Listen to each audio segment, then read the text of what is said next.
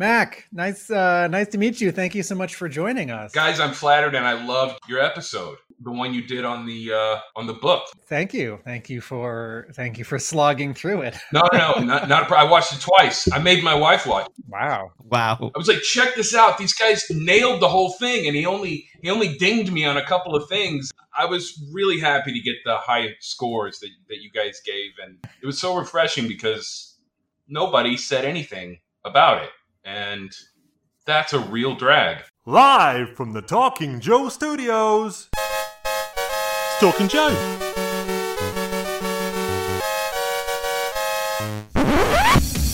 Talking Joe is on the air. Hey, it's me, Mark, and welcome to Talking Joe with another special episode. Now, last episode, we were talking about the series Spy Hunter and Paperboy for our Cobra Convergence episode. And we loved that series. So if you've not yet seen it, you can absolutely check out our review and see what we thought of it.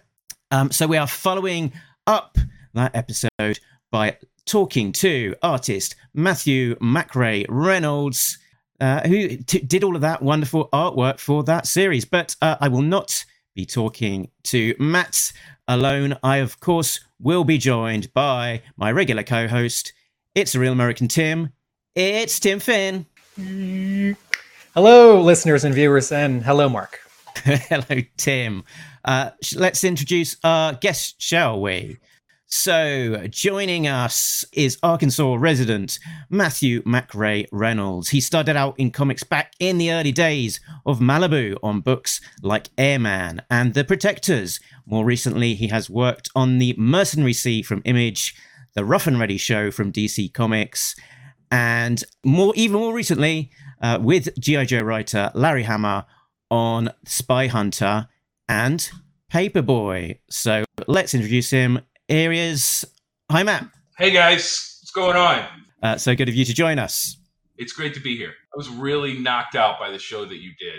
There was so much love, and I watched it twice because I'm a narcissist, and I made my wife watch it and say, "See, look, they like me." So it was cool. Excellent. Thank you, and you're welcome. And I think we'll absolutely have to talk about Spy Hunter. Get your take on some of the behind the scenes things on the project, and find out if some of our educated guesses on the behind the scenes were true or not. You did really good. Excellent. Matthew McRae Reynolds, what do we call you? You can just call me Matt. Matt with a T, with one T. Yeah, that's fine. The McRae thing came from it was an accident that just stuck to me. And I was like, well, okay, if DC likes it, then maybe it sounds like some kind of rock and roll comic book name or something. So I ran with it. Not to jump too far ahead, but how was that accident an accident? I met Chaykin at a show, and he saw the Vic Falcon stuff, and he was like, "This is great, but you need to do some work in the majors." And I stayed in touch with him, and my email was Mac Ray 1973, and he introduced me to everybody at DC as Mac, and all the editors, everybody at DC were all, "Hi, Mac, good to talk with you today." Chiarello's like, "Mac, would you like to do a ghost Space Ghost cover?" I was like, and they're all calling me Mac, and I'm too intimidated to say, "Guys, what are you calling me Mac for?" Besides, I'm a big fan of McMurphy from Cuckoo's Nest, who they call Mac, and I'm a big fan of McCready from The Thing, who they call Mac. And I was like, okay, Mac it is. That's how it started. My wife hates it. That clears up so much, Matt, with a T. All right, Mark, back to you and our usual question number one. Yeah, the mix up with the name is a good pedigree, because one of my favorite artists is known as either Mick McMunn or Mike McMunn, who was a 2000 AD creator, worked on Judge Dredd, most famous for, did a series called The Last American. And I think this is the way round, that he was at 2000 AD, he was known as Mick for a long time. It might be the other way around. It might have been Mike.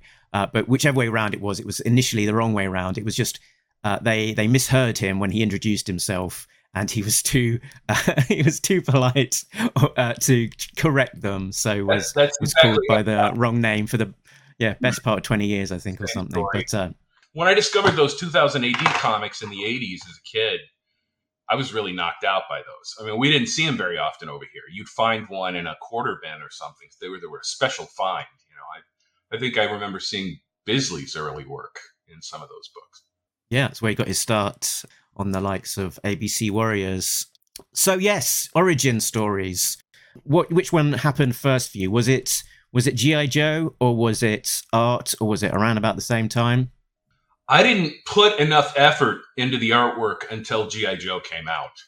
I mean, I was always drawing, and I never went to art school or anything, but I always had a feel for it.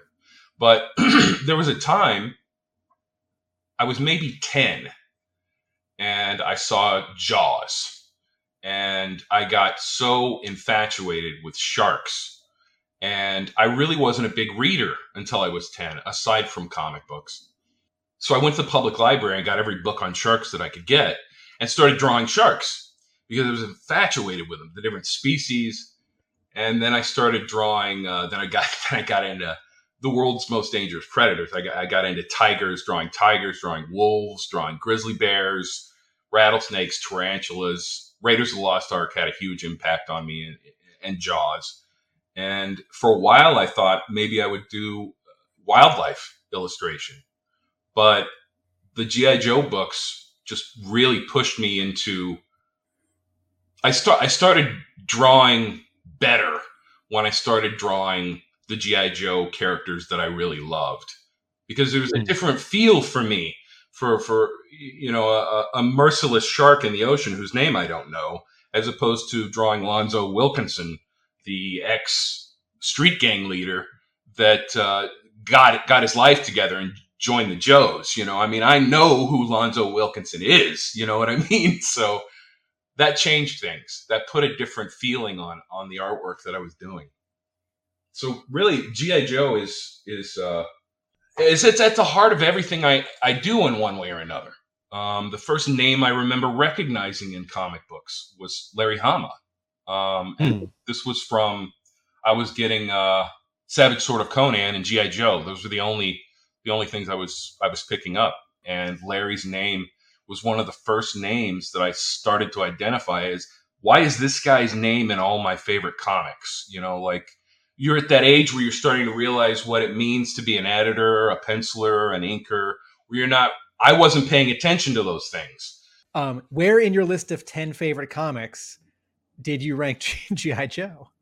Well, my number one favorite comic, the top two slots they're always jockeying for position. It depends on what my mood is, but over the years it hadn't changed. One of them's going to be number one and one of them's going to be number two. And that's 21, Silent Interlude, and G.I. Joe Annual Number 2 by Michael Golden, with the train and the eels. And those two books are probably the most influential comic book work on my young life.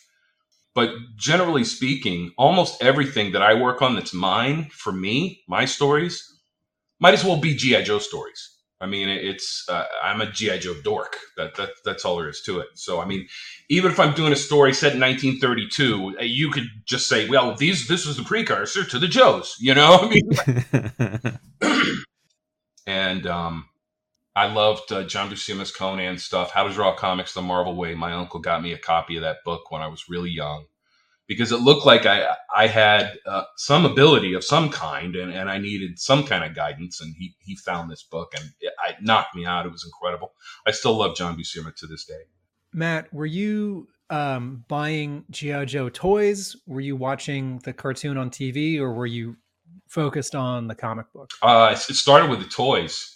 I got Breaker, I believe. Kibby was my first Joe. And I seem to remember being bummed out that he didn't come with a piece. I don't think Breaker came with a piece of steel to deliver death to the Cobrans, you know. But and then soon after that, I got Grunt and Stalker, and eventually Snake Eyes. I think I got Short Fuse next, and maybe Flash. So I was the first wave. I was in there in the first wave. I was born in 1973. So I was the right age. I mean, I was who they were aiming for. Did you catch the tail end of the 12-inch G.I. Joe? Did you get the 8-inch or the 10-inch Super Joe line? Yes, but these were like hand-me-downs from cousins. Like what I remember, I had the Lone Ranger and Tonto. They were the 12-inch Lone Ranger and Tonto figures because I was born in Tulsa, Oklahoma. And all the reruns and stuff on TV, I'm watching Zorro, I'm watching The Cisco Kid, Lone Ranger and Tonto, Star Trek, the original series, $6 Million Man, Starsky and Hutch, SWAT, all that 70s stuff. So I had the $6 Million Man 12-inch figure. I had some Mego superheroes, Spider-Man, Batman, Hulk, those guys. Star Wars hits, had some Star Wars guys. I had some Micronauts. I remember stray accessories from the 12-inch Joes, you know, like a random M14 rifle and a canteen and a binoculars that didn't really fit anybody except Steve Austin or something. So now Steve Austin has an automatic machine gun, you know, I mean, but okay, Micronauts, I remember Micronauts, but I don't remember seeing anything like that first G.I. Joe figure. Like just the magic of the back of that card that it came on with the little paintings of all the rest of the other Joes. All of that pushed me towards what I do now graphically.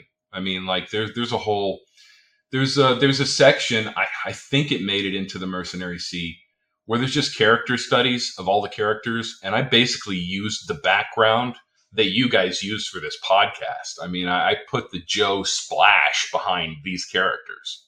So did you catch the cartoon on TV? I waited and waited. The books came out, the animated cartoon TV commercials for the comic book. The first one I remember is Doc and Snowjob going down a icy slope on the... I can't remember Snowjob's vehicle's name. It's not the Bearcat. Battle Bear. And that short piece of animation blew my mind. I was like, oh my God, there's going to be a cartoon. It was a Saturday morning cartoon nut too. So, you know, I'm growing up with Jonny Quest, other adventure cartoons, as well as all the other cartoons that we all loved, you know, Blue Falcon, Wacky Racers, all that stuff. And sometimes I would see like an episode on Saturday morning of, I'd flip over and it would be an episode of the Hulk. It would be an Incredible Hulk cartoon, but there'd be a bunch of GIs and a base. And so just for a heartbeat in time, I'd be like, oh God, got a Joe cartoon. And it wasn't, you know. The first thing I remember was the miniseries that came on after we all got out of school. Is it the Weather Dominator? Was that the... Weather Dominator is the second miniseries, which is September of 1984. The first miniseries with the MASS device is September of 1983. Yeah, I remember both those things. I just didn't remember which order they were in. And it was just so incredible to me. I mean, also at this time, you know, I'm looking at Don Bluth's animation on Dragon's Lair, the video game, at a 7-Eleven at the corner. It was too expensive for me to play. But you could stand there and, you know, drink a big gulp and flip through Savage Sword of Conan while other kids were playing Dragon's Lair. And I was so knocked out by Don Bluth's artwork. At the time, I didn't know his name. He's one of my favorite creators of all time now. But, now when I was younger in the 70s, before G.I. Joe came around, there was a time period where I would have migraine headaches. I've since grown out of it, but they were bad. And I'd have to stay home from school, and it was so bad that I couldn't watch TV because food ads for like McDonald's or something would make me sick to my stomach. I don't know how or why exactly that happened, but I'd get nauseous. So I couldn't watch TV. So my mom would buy me comic books when I was at home sick. And my favorite ones were G.I. Combat. So I was already primed for combat comics. I mean, that was a big part of things as well. Did you have a comic book store in town, or did you later move to a place that had one, or did you find one, or was it only? I didn't have a comic book store until the 80s, or until 88. So everything I got pre-88 was off the racks at a drugstore or a corner store. And this comic book store, did you move? Did you find one? Did it open? Yes, we moved to San Marcos, Texas. And there were, I believe, two comic book stores there. And one of them was really shady. I mean, it was a shed. It was just a storage shed behind this guy's house. And he just had boxes of comic books in there. And eventually, he started picking up new comic books and selling them to us. But he had so many old comic books. And that's really when I started getting open up to all of my favorite artists. And seeing stuff and thinking it was weird at first. And then being like, no, wait a minute. This isn't weird. This guy's a genius. You know, I mean, like... I remember seeing Mike Mignola's, some of his early stuff, not Rocket Raccoon. This was not that early. It was a little bit later when he was sort of getting into his becoming who we know him as, when he was becoming the original creature that he became. And I remember seeing a Thor story, I think it was, and thinking, this is weird. I really like this, you know. In terms of G.I. Joe, did you start with issue one and just keep on going? And How long did you keep follow the comic book? The first Joe book that I got at a Toys R Us, and it was a graphic novel, but it was magazine sized. It was like an oversized, square bound, had a cardboard cardstock cover with Grunt on the cover with his M16 and a giant robot in the background. And I think that's the first. Maybe it may be the second two issues. I don't know. I'm not sure. You guys would know better than I would. I think mine's over there. I'm tempted to go grab it. I don't want to leave. That's with the beautiful Earl Norum. Yeah, Norum's painting. Yeah. Yeah. So this was an imprint at Marvel Comics called Marvel Books, and fans who don't know these for the comic book reprints would know them for the coloring books, like Transformers and G.I. Joe coloring books. I had the coloring books before I had that Joe, whatever it is, Treasury, that book we were just talking about with the Norum cover painting. So so if I was home with, you know, not feeling good, and mom would bring a Joe coloring book that I thought was incredible. That's amazing. And Tim's got it. Yeah, that's it. That's it. That knocked me out. Now, I had the opportunity to get a couple of Joes or one Joe in that book. And so I got one G.I. Joe and I got that book. That was what I got at Toys R Us. Okay. Just to give you a size comparison, viewers and listeners, this is a little bit bigger than this random issue of Deathstroke that it just happens to be sitting next to my computer. And this has... yeah. It says these issues, and has it all been recolored? I think it's all been recolored.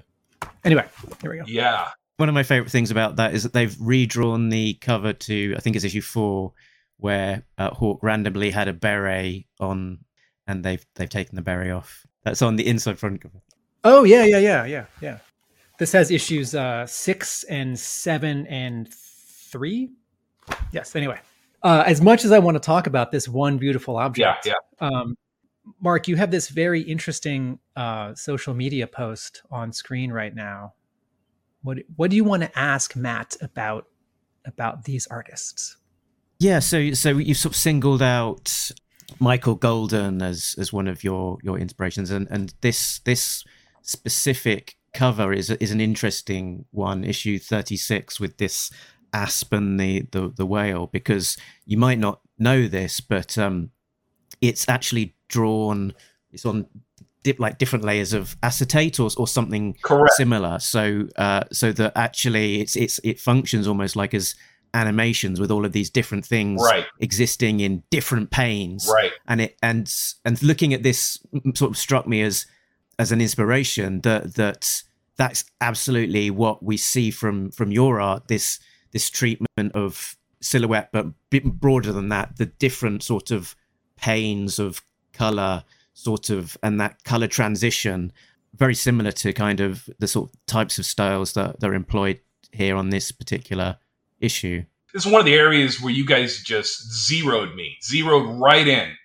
Much of what I do, aside from the Alex Toth influence and some I won't go. I'll stick to this for now. Yeah, this is probably my favorite Joe cover, and what the things that I like to try to do are pretty much encapsulated in this cover. This is a time period when Golden's work looked like it had come from an animation cell from a film that did not exist, and he's probably got 50 of these. For there's some Savage Sword of Conan stuff, Crystar. US1, I think, was another title that he would do some stuff like this with. And then the Joe annual stuff, if you've ever seen the original artwork for the Joe annuals, they're done with the same way, with that overlay where it looks like he's painting on an animation. Yeah, the cover to yearbook 1 and the back cover to yearbook 2. Right. Back cover to yearbook 2 has Cobra Command right. and that green marble background. That's it, yeah. So... mixed with my rabid need to see a G.I. Joe cartoon that wasn't coming, and my fascination with those Laserdisc video games that I saw in arcades in the early 80s, Don Bluth's Dragon Slayer. At the time, I didn't know Don Bluth was an ex-Disney guy, but I had seen The Secret of Nim, which is still one of my favorite movies of all time. I love that movie. I love Don Bluth. And there were other video games at the time when he found that success with that Laserdisc series. Somebody took Castle of Cagliostro and made it into an American video Laserdisc game called Cliff Jumper, where they just took sections of the movie Castle of Cagliostro with Lupin III and made a video game out of that. And so, again, you're in an arcade as a 10-year-old, like, what is this? This is incredible. And I really hadn't been exposed to much anime aside from G-Force. When the Americans got the rights to take Gatchaman and turn it into G-Force and bring it to America with slightly different music and change the... Do you guys know what I'm talking about? Yeah, Battle of the Planets. Battle of the Planets, yeah. And Star Blazers. And I moved around a bunch as a kid, so I couldn't always see those shows. Like, if one would come on... be like, this is incredible. Like the opening to G-Force or the opening to Battle of the Planets, I was running around the house losing my mind. I mean, the music, I'm losing my mind. It's like I would do the same thing when SWAT, the TV show, would come on. I'd lose my mind to the opening theme song of SWAT. I'd lose my mind to the opening of the $6 Million Man. Like, I would always get very reverent and very serious during the opening of the $6 Million Man. I still do. You know, the wreckage, you know, the whole accident, you know, it was so dramatic to me as a kid. So, Matt. Yeah. This issue that we're looking at right now comes out in, must be 85. Mm-hmm. And at that point, you're 12. Mm-hmm. So... when are you starting to get more serious about art, and what are you doing to get more serious about art? Because at the beginning, or just before we hit record, you said you were not trained as an artist. Mm-mm. I just enjoyed drawing, and I had a hand at it. Like I equate it to this, and I don't know. People might not agree, but I played Little League Baseball, and I had good eye-hand coordination. Like, there was a stretch of time there I really enjoyed playing second base and shortstop. Like, great time. Could put the ball where I wanted it. And I seemed to have the same ability to put the pencil tip where I wanted it. To me, what I do is all eye-hand coordination, aside from the ability to see the movie in your mind, like the take a snapshot of the film in your mind and translate that to the page or how, whatever medium. I'm strictly digital now, but I resisted digital illustration for until probably 2006 or 2007. Like I was real snooty about traditional artwork.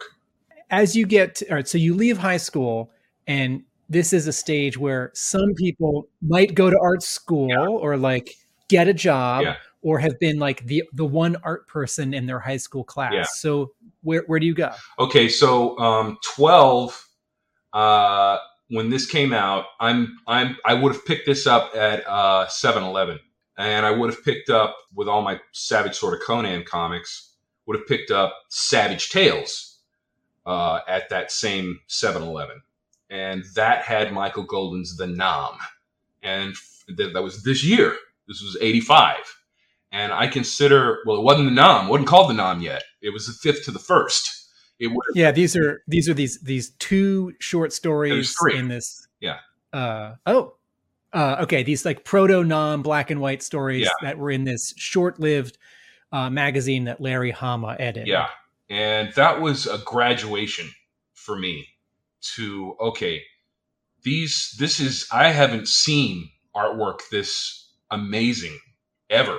Like I wasn't familiar with Russ Heath's work as I am now. Heath is a hero of mine. The work he did on the DC combat titles is incredible. But that fifth to the first work, I used to Xerox Golden's black and white pages and color them, and it just studied the lines over and over and over. I was completely infatuated by it. That mixed with G.I. Joe Yearbook 2. So now I'm zeroing in on Golden, and he's making everybody else look dumb. Like in my book, he's like it's like everybody else is just farting around with muscle men and spandex. Golden is killing it with this. And now that's not true. That you're hearing the voice of a 12 or a 13-year-old. So I don't feel that way anymore. But on top of that, it was a very mature title. Guys are smoking dope in that. Guys are getting their faces blown off. I mean, it had to be in black and white. If it would have been in color, it would have been so gruesome that, it would have been like watching Platoon or Apocalypse Now. It was incredible and shocking, and burned itself into me. So I go from there. Then we moved from Tulsa to a little town in Arkansas, and there was one drugstore there that had comic books, and they didn't carry G.I. Joe. They didn't carry Savage Sword of Conan. They didn't carry any of my books. But they did carry. Okay, wait a minute. I need to go back a little bit. The Hellfire Club. When the X-Men Hellfire Club book came out, there was a collection of John Byrne's Hellfire Club stories. At some point, I got my hands on one of those, and that was incredible. John Byrne's artwork knocked me out. Before that, the only books that I was following monthly was Savage Sword of Conan, and those stories don't bleed from one issue into the next. They're all completely different, not associated with one another. The Joe comic was the first one where the next comic probably has something to do with the one that came out before it. And when I'm in Arkansas at that drugstore, I remember picking up X-Men Fantastic Four with John Bogdanovich, his artwork. And Bogdanov? Bogdanov, yeah, not Bogdanovich. I'm thinking I'm a movie director. Bogdanov. And I thought it was incredible. And I was 13 or 14, and I waited eagerly for the next month to get the next issue. And that artwork, that was when I started trying to copy his drawings. That mixed with my infatuation with the Joes. I started drawing cartoony, like Navy SEALs, or recon Marines, or Green Berets. Like I'd go to an Army Navy store and see a T-shirt with a Navy SEAL in a rubber boat stacked full of all these weapons and grenades and stuff, and it's kind of cartoony looking, something that a SEAL might buy. And I started doing drawings like those.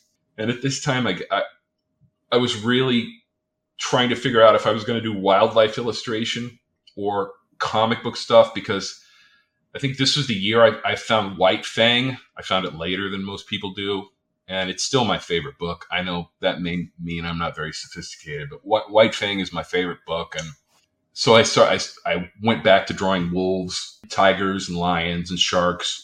And then, so from there, 14, so then moved to San Marcos, Texas. Now I have a comic book store, and that's when everything changed. Now I can get my hands on all kinds of stuff. I was really into Epic Magazine, reprints of Epic Magazine with all the painted stuff. And you remember those books from the late 70s, early 80s? There was Heavy Metal, Epic Illustrated, right, was one of them. So now I'm seeing Barry Windsor Smith's painted stuff. And I'm seeing all kinds of people's work in those books, and really, really just starts to blow me away. And when I moved to San Marcos, okay, my dad was a pro football player. I'm a big dude, okay?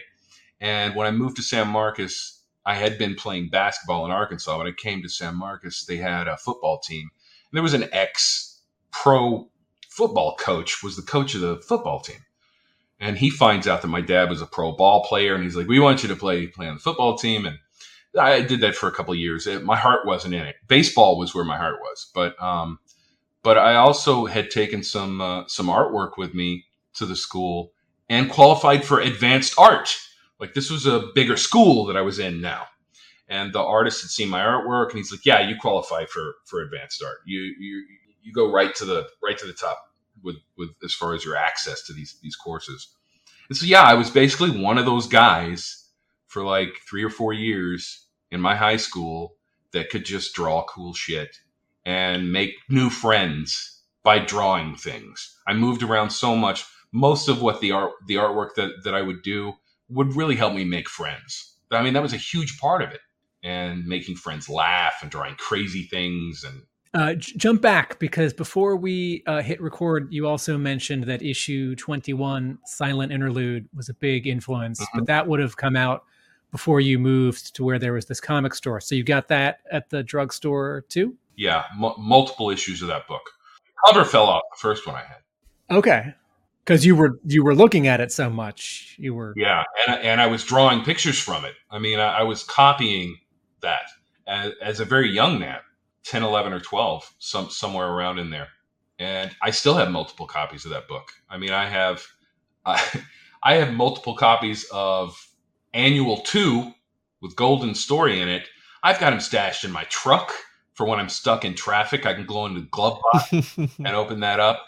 I've got them in hiking gear, like backpacks that have survival shit in my backpack, and that comic book and White Fang are in that backpack. Yeah, I've got them stashed all over the house. All right, so you finish high school and you need to get a job. So comics? Oh, let's see. Taco Bell, I think. Taco Bell, McDonald's. I worked at the coolest job I had back then was at a movie theater. I was like projectionist assistant, sort of. Friend of mine was the projectionist, but I would help him out with stuff and do concession stand stuff. And I did a piece of artwork for a grocery store in San Marcos. Got paid $25 to do a Chester Cheetos display. First professional job. Is this you doing the original, or is this something for reproduction? No, this was just some guy whose daughter went to school with me, and he was a manager at the grocery store. And he was like, she was in my art class, and he was like, "You're really good. Would you do this display for Chester Cheetah?" So your original art is what's actually, that's correct. Sort of, yeah, sticking up around some bags of chips. That's okay. It's not like they put your drawing on on a shirt or a bag or a poster. Okay. No, this is $25.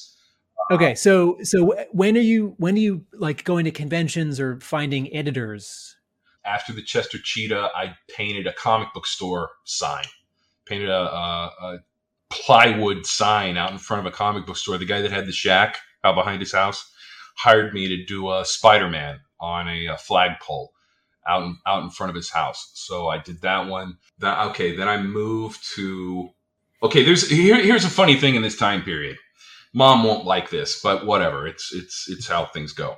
So I got into a little bit of trouble in high school for cutting class, and got 2 weeks in-house detention. So you're not allowed to go to class. They put all the hoods in one room with cubicles around them, and like one of the football coaches is in charge of monitoring you all day. And you get your homework assignments at the start of the week on a Monday, and you have to turn them all in by Friday. And so you have your books, but you're in this cubicle. You can't see the other hoods that you're in the class with, the other guys that are cutting class or sneaking beer into school. So you're cut off, and you've got like one of the hard ass football coaches is in there making sure nobody is up to any shenanigans, that everybody's got their head down. They're doing what they're supposed to be doing. So the cool thing was, I grew more as an artist in that 2 week detention period than I did ever in my life, because the coach came in, gave us all of our assignments from all of our teachers, gave them to us on a Monday. And he said to us, you guys complete these, you can screw off the whole rest of the week. So I would complete all my work on that Monday for the whole week, and then have 4 days of 8 hours of sitting alone in this cubicle with my comic books, copying panels from comic books. And the exercise that I gave myself was, you've got to draw one thing from every page in this comic. Doesn't matter what it is, you can't skip a page, but you got to reproduce one thing from every page of this comic. It was like an assignment that I gave myself, because I didn't get any assignments from my art teacher. At the time, I was in Advanced Art 4, the most advanced art course that the high school had. So I was getting assignments from everybody but Mr. Harrington. So I gave myself the assignment that you have to draw one thing from every page in this comic book. And that was the whirlwind, basically. That was when things really started to come together. It was like, I don't want to draw, I don't give a shit about drawing fire hydrants. Well, draw the fire hydrant. You're going to have to know how to draw fire hydrants. So draw the fire hydrant, and you can't just go through this whole thing and draw Booby Girl. You can't pick her out on every page and draw her. You need to draw a car or a building or something, And I grew so much during that time period. So moved, unfortunately, at the end of my junior year to a brand new school in Broken Arrow, Oklahoma, my senior year. That's a drag. Moving your senior year in with a bunch of strangers. But I, again, qualified for the advanced art courses that they had there, and started drawing my own comic books, and then started taking them around to shops and meeting other comic book artists, guys that were local that wanted to produce their own work, did a couple of black and white things for them, went to some conventions, bumped into the editors at Malibu. At the time, R.A. Jones was also living in Tulsa, Oklahoma. He saw some of my work at a comic book store, asked if me to put some pages together, introduced me to some of the editors from Malibu, because he was working for Malibu at the time. I did Airman. You guys let that cat out of the bag, so now everybody's going to know what a chump I was, because that book looks awful, but that's the way it goes. At the time, I was not doing what I'm doing now. I was trying to do some combination of Simon Bisley, Todd McFarlane, Silvestri, Jim Lee, Rob Liefeld, that stuff that looks ridiculous. And not theirs. Their stuff looked good. Mine looked ridiculous. I hadn't found my own voice as an artist yet, So I do that stuff and did the book in Malibu. Yeah, and then there's like a stretch of time where I didn't do comic book stuff. I was doing other stuff. So... other art stuff? Some, but instead I needed to get out of town and get a job at a steel refinery in Oklahoma City. So I went there and started working at the steel through my father. So ended up working at the steel mill, still doing drawings, but a full day's work at the steel mill, you don't have any juice at all to do artwork when you get home. Like there's just nothing there. And then I fell in love with a chick, split, came back to San Marcos, Texas, was still doing artwork, ended up getting a job at a graphics company. And so now I'm 20 and basically stayed doing graphics for 14 years. I mean, like there was some other comic book stuff in between, but I spent 14 years working with a graphic program, integrating my traditional artwork with Illustrator and Photoshop, learning how to use those programs. Well, I want to zoom in one little bit there. All right. So 14 years at this graphics house, were you doing logos for local businesses? Sure. Were you doing ad campaigns? Sure. Were you doing layouts for catalogs? Yeah, sure. Were you... All the above. And this isn't web design. This is like a decade before that. No, right? This is traditional. Yeah, this is not web design. Okay, so you have an X-Acto and you were using rubber cement and you're making like negatives of things and you're using like Ruby-Lith film, okay, right? Yes, all that stuff was there, but I was just after that time basically. Okay. Oh, because there were computers. Okay. Yeah, gotcha. Yeah. So what's the thing that starts your sort of modern career in comics? Who do you meet, or where do you go, or who sees what of yours? Okay, 9/11 happens, and I'm living in a shoebox apartment. I mean, I'm living in an apartment. It was an extremely small apartment, and I'm alone. And 9/11 happens, and that hit us all psychologically pretty hard, you know. And it really lit a fire under me as far as, okay, what do you want to do creatively? I mean, you've got what it takes. What do you want to do? I shifted my focus from wanting to be like, how will I be good enough to draw the X-Men? And who's going to see me so that I could draw Wolverine or Conan?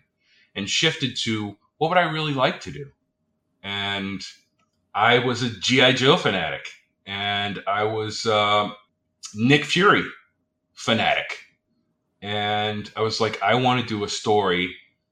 And so I started putting together a story, the Vic Falcon story, which is just all the Jonny Quest, Indiana Jones, G.I. Joe. I wanted it to feel like that, you know, and I wanted to have the animation influences of Don Bluth. And 9/11 happens. People are dying. Couples are holding hands and jumping off the top of a burning building, and we're watching them. It was very sobering. And I was like, well, you know, if life's not guaranteed, I need to get on the stick with this. What is it that I want to do? And would it bring something better out of me, out of my work? And so I focused really heavily on Vic Falcon. I'm trying to remember, was there something before this? It was just talking about the timing of 2001 and that being the kick up the ass to kind of refocus on comics. In terms of G.I. Joe at that time, it was being relaunched by Image / Devil's Due Productions. Was that on your radar at that point in time as well? No. All of my Joe memories were burned into me before I was 14 or 15. Seared into me. My characters were like the first four waves of guys. Like, those are my guys. Like, I don't really know the guys after I think Flint was in my last wave of my Joes. I think that's wave 5. I remember Beachhead just because my little brother had Beachhead and I thought he was cool.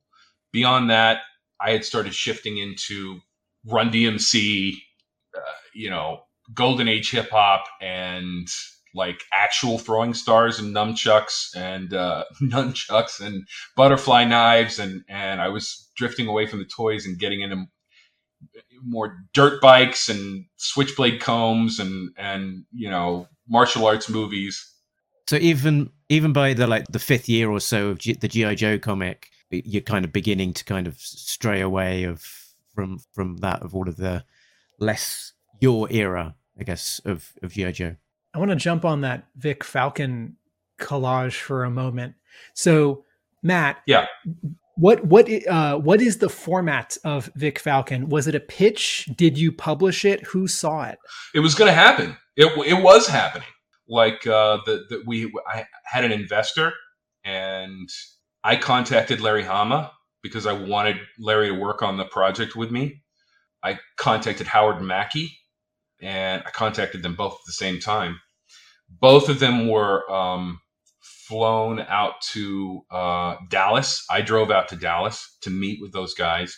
Really funny story, getting to meet your hero, Larry Hama. So I walk into the hotel. Larry's there. I had talked to him the night before on the phone. We'd had a few phone meetings. And he said, I've got a buddy of mine out there around Dallas, the character I based Wild Bill on. There might be a day where I have to step away and go say hey to my ace because he's out there. I was like, okay. And the next day, that Saturday, I said to Larry that next morning, I've got this really cool Army-Navy shop. It's my favorite Army-Navy surplus shop in Dallas. It's called Omaha's. And I said, I really want to take you there. I want you to see this place. And I said, but I didn't know if you were going to go see Wild Bill today. And he said, Wild Bill's not out here. I just tell that to guys in case you all turn out to be assholes and I need to get away with it. So that was really, because I bought it hook, line, and sinker. And I was like, Wild Bill, wow. Yeah, so we went to the surplus store, picked up gear in there. I get to go through a surplus store with my hero, Larry Hama, and look at surplus gear, and I'm picking gear up because I'm a gear hound. I mean, I love vintage surplus gear, and I buy basically two of everything so that I got one and my wife has one, and I get to these heavy duty field medical supply section, like with these really serious huge gauze pads for serious bullet wounds, and Larry's like, it's impressive that they've got these here. I was like, yeah, I better get one. He goes, no, you better get two. And because I'd been picking up two of everything else. And I said, oh, yeah, one for me, one for my wife. He goes, no, one for the entrance wound, one for the exit wound. I was like, whoa. So, I'm hanging out with Larry at a surplus store getting all this cool inside baseball. He was talking to me about the long range reconnaissance patrol guys. We were talking about gear. And I said to him, because I study Vietnam stuff. I was like, I see pictures of these guys. They got 4 canteens on them. And Larry was like, yeah, not only that, they're all topped off all the way to the top so they don't slosh whatsoever in the field. Yeah, they got 4 of them, and they're topped all the way off. And when you go to drink out of that canteen, you empty the whole canteen, and you don't drink again until you absolutely have to have a drink, because you don't want anything sloshing around in a canteen in the field. So I'm hearing all this cool stuff, I'm loving this stuff. So I start putting this stuff together. What I didn't understand at the time was Larry took the idea, liked the ideas of Vic Falcon, but I had plots and stuff laid out, stories. But Larry's his own man. He does his own thing. And he would have done that for Vic Falcon. And I would have loved for him to do that for Vic Falcon. But I ended up at a convention with this Vic Falcon stuff, several pages laid out on a table. Howard Chaykin comes along, asks me, where's the coffee? And I said, it was before a show on a Saturday. I said, it's this way. Come on, I'll show you where it is. And we were walking back past my table, and I said, this is my stuff. He stopped there. He says, my God, you don't entirely suck. And I started looking at the pages, and he said, listen, just before the show starts, come down and sit with me, okay, and bring your digital pad with your artwork on it. And I sat down there with Howard, and he got all my information. And although Ruff and Reddy is no Vic Falcon, and it is not the Mercenary Sea, I totally skipped the Mercenary Sea stuff. I shouldn't have done that. Vic Falcon is before Mercenary Sea? It's after. But here's the thing. All right, Mercenary Sea is published in 2014. Yeah, but here's the thing. Vic Falcon was born on 9/11. I started putting that story together. My baby is Vic Falcon. I started putting that together after the towers came down. Okay. Yeah. So, so right before the last Jones movie came out, Kingdom of the Crystal Skull, I started doing these silhouette pieces of Jones. They were just one-offs, and they were on DeviantArt, and it shot up to them like the most popular Indiana Jones fan art on DeviantArt.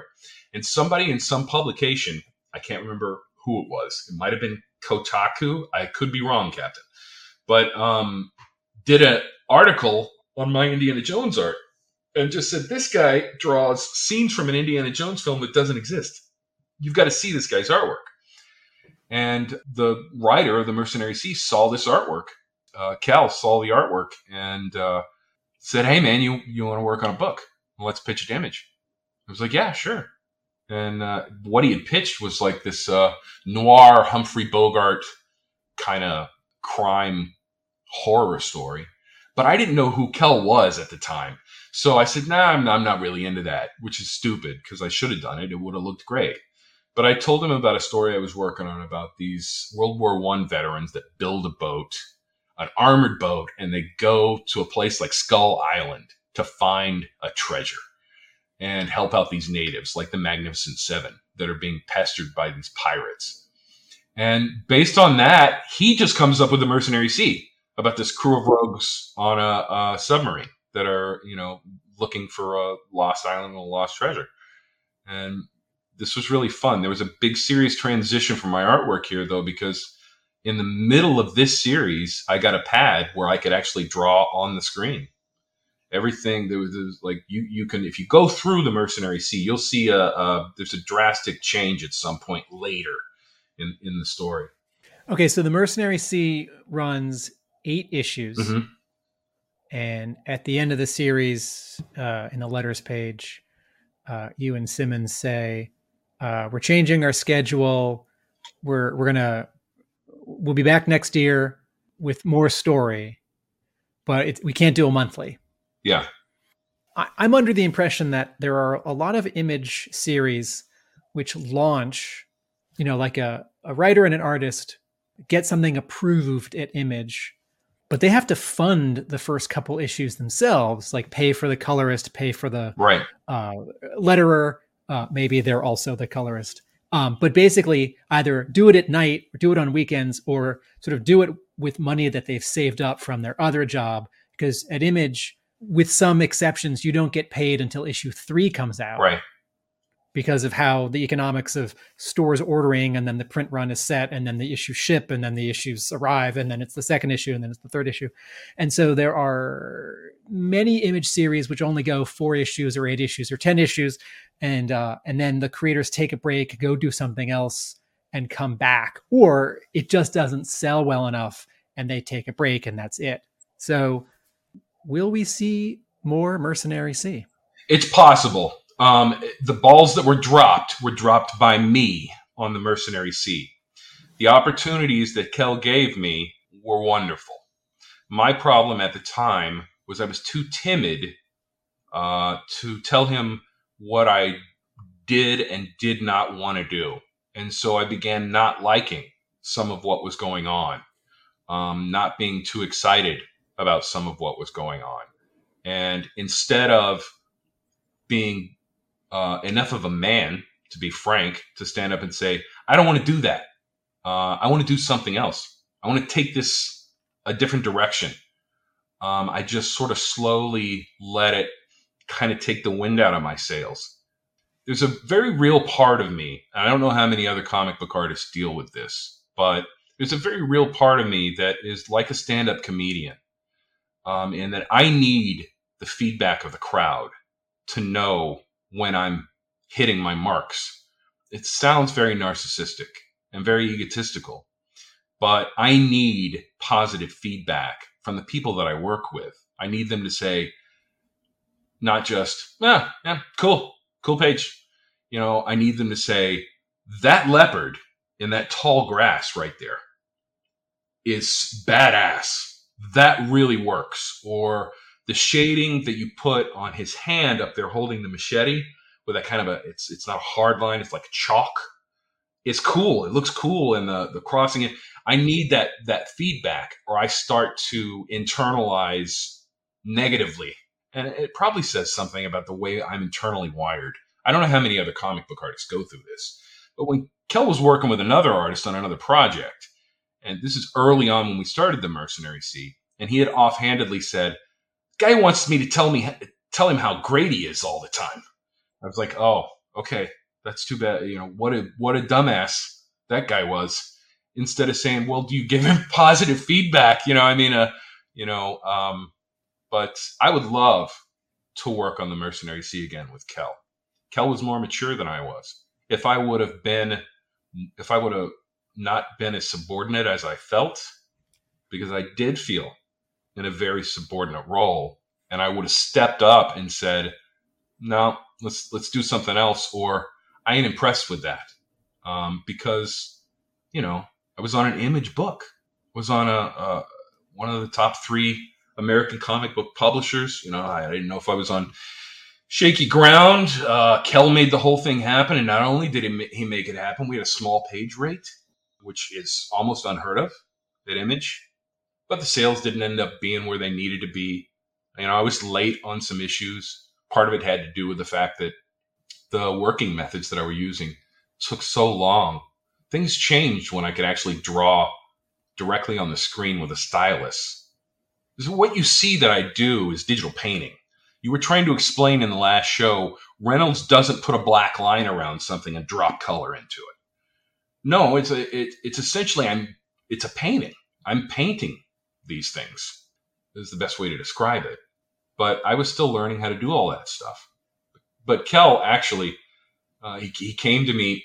Some months had gone by. I'd picked some other paying work elsewhere, and I put together these really good pages for the next issue of Merc Sea.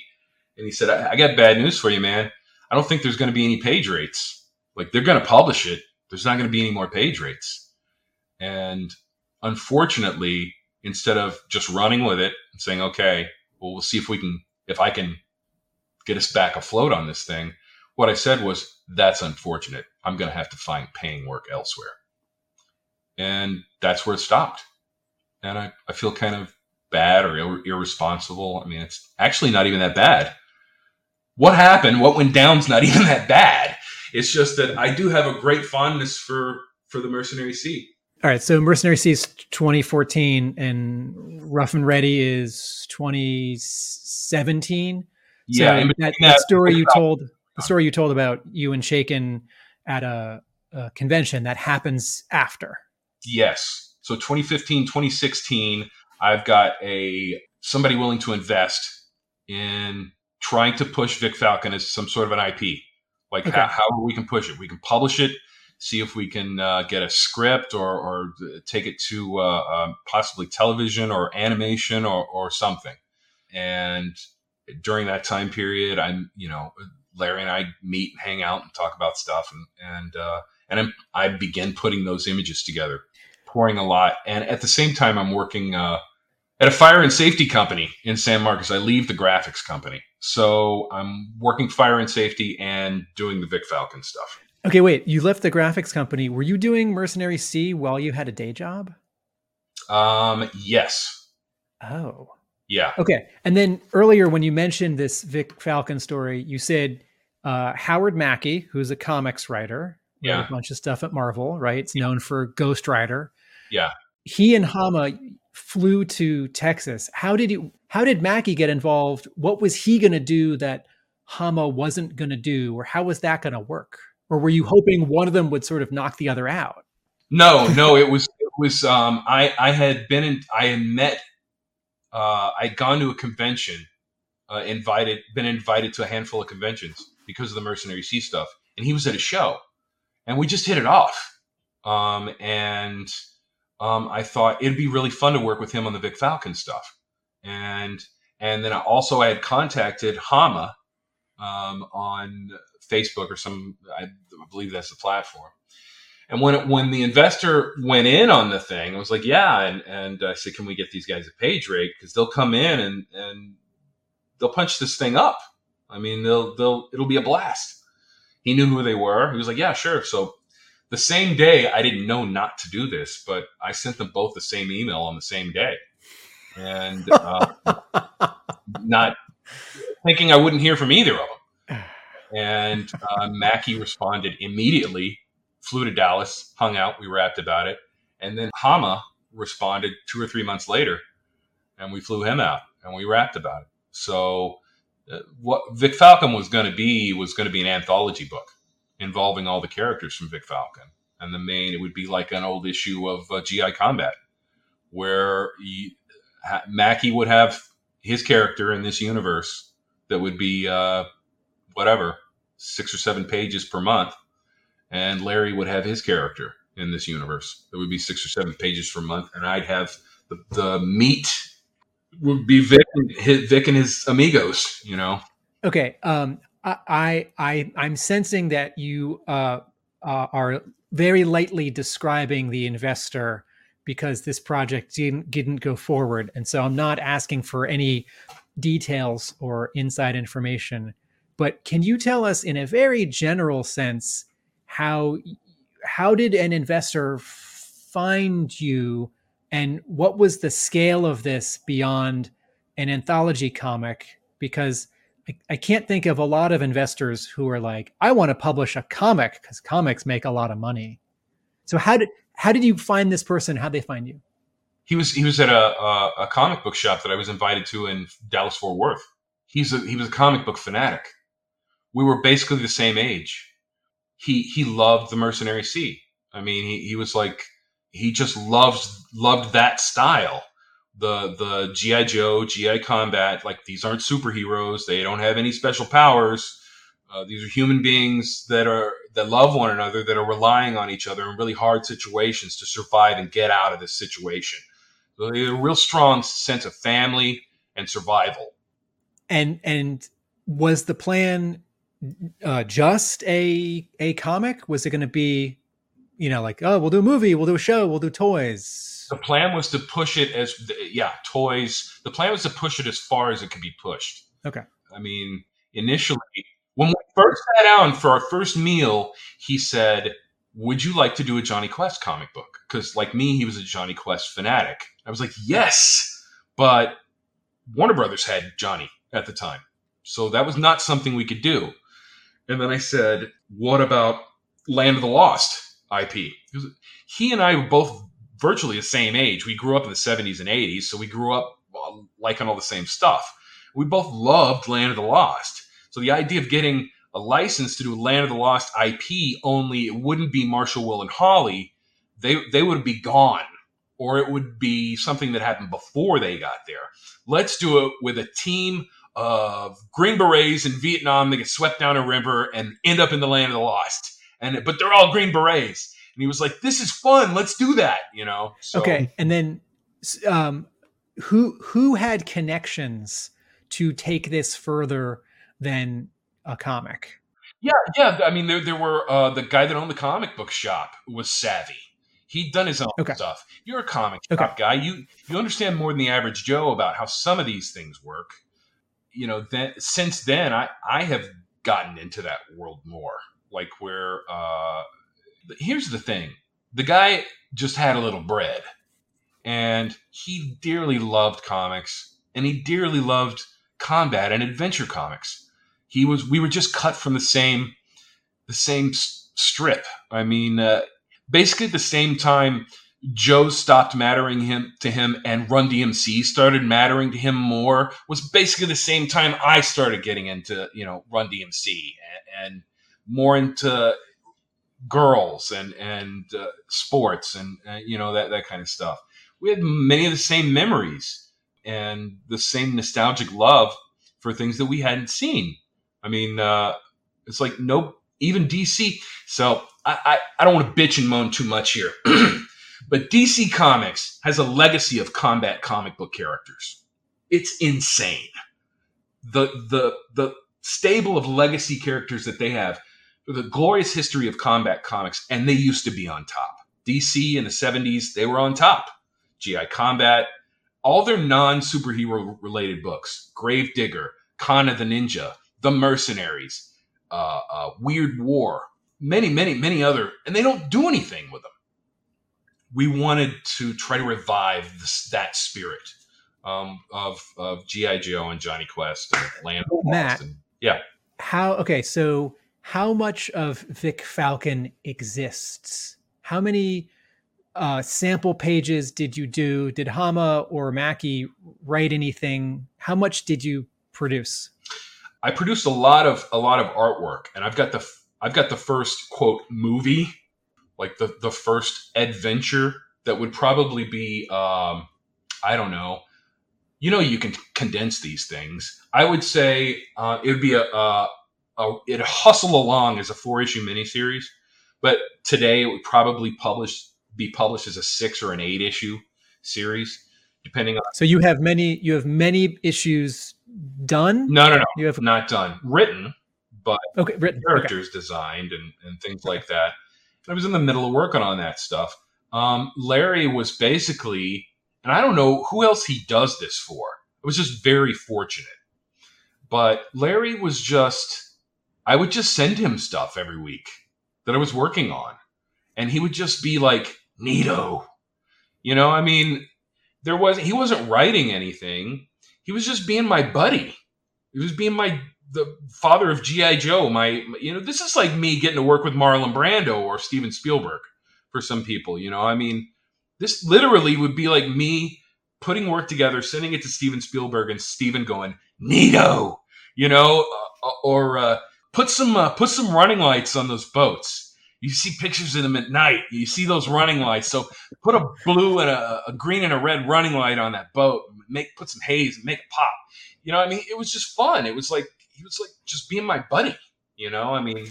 Okay. So Chaykin sees your stuff and wants you to get published by the major, Marvel or DC, by the big guy. He says, this is great, but you're not going to go anywhere until you go to the majors. People are going to have to know your name or you're not. It's just going to lay there. Nobody's going to care.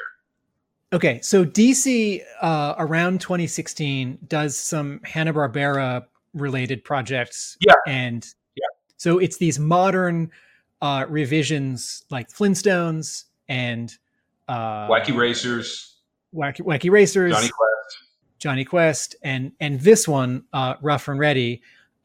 So were you familiar with it? And was it sort of like anything to work for the majors, or were you like, hey, something different? Or were you like, hey, this is off brand for me?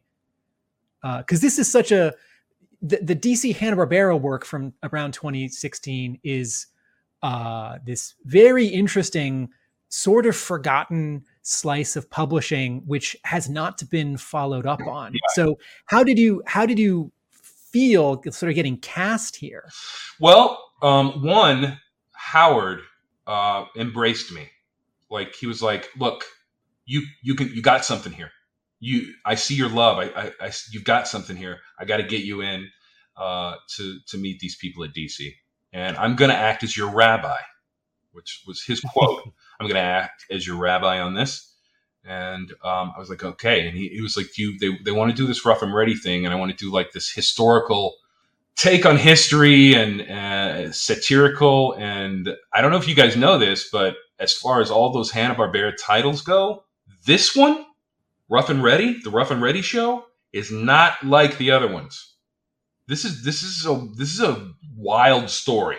It's crummy and pissy and political and very sounds like Chaykin. Yeah, and I mean that as a compliment. I know.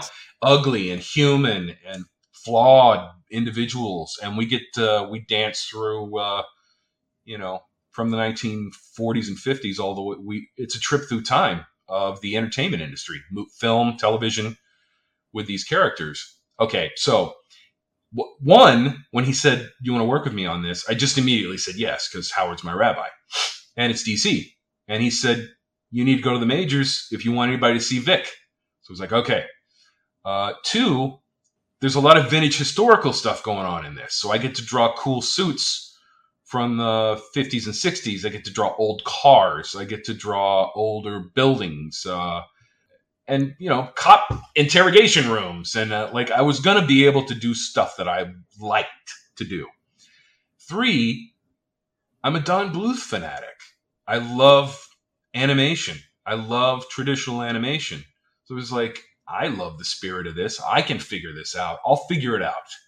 But I would point out that there is a big difference between Bluth at his own studio and Bluth at Disney, feature quality, full animation, and the budget limited flat TV animation that Hanna-Barbera was making in the 60s and 70s. You're absolutely right. So, but you're pulling the part of it, like the good design. Yeah. You're pulling the one part of it out of it that you can make your own, and then because it's Chaykin, you can run with it. Yeah.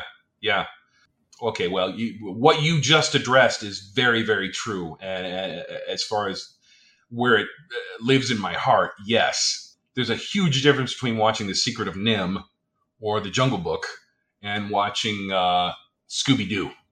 But there's still a part of me that is very much in love with Alex Toth's design work on those many of those cartoons, or Doug Wildey's work on Jonny Quest. You know, I have a deep love for it, and my stuff was not going to be moving, so it wasn't actually going to be the endless nightmare of doing actual animation. I could just pretend like they were snapshots from an animated feature, you know. Okay, so Chaykin does the regular covers, and you do the variant covers. Yeah, that's right. Okay, so did this book make a splash? Did it get you what Chaykin wanted? It did for because okay, so now we're getting into the modern era. So he introduces me over there. Everybody's calling me Mac. I'm just running with it. Yeah, yes, it's Mac. And Chiarello was the art director. That's Mark Chiarello, yeah. Who comics fans will know for occasionally drawing or painting basically Batman stories or covers, but mostly known as an editor. And then when he was promoted, art director at DC. Yeah, and he did some old Wolverine stuff and some stuff at Marvel early in the game. He also had a very unique style that was influential on me. But he hits me up and he says, "While we're waiting for all this Ruff and Reddy crap to happen, you want to do a Space Ghost cover?" And I was like, "Yeah."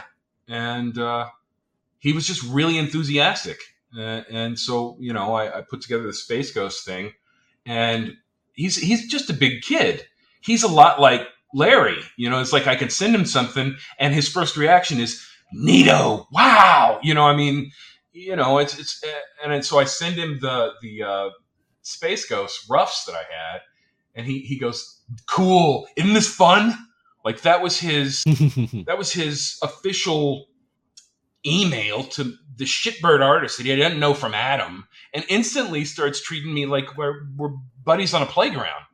All right, one more bit of context for our listeners. So I think that was a good comparison you just made with Hama, because most of us think of Hama as a writer. Of course, he's an artist, but he was an editor. Yeah. And he was one of the very few editors at Marvel who had drawn comics. Yes. Right? We think of a lot of editors are like kind of writers, or they're writers, or they're want to be writers. Right. And Chiarello on the DC side is like the one DC editor who draws and paints. Yeah. And so his sensibility is fine-tuned in a different way from a lot of other editors at DC. Yeah. And we're recording in 2023. He's no longer there, yeah, but he was there for a long time. Yeah. My trajectory over there was much better when he was there.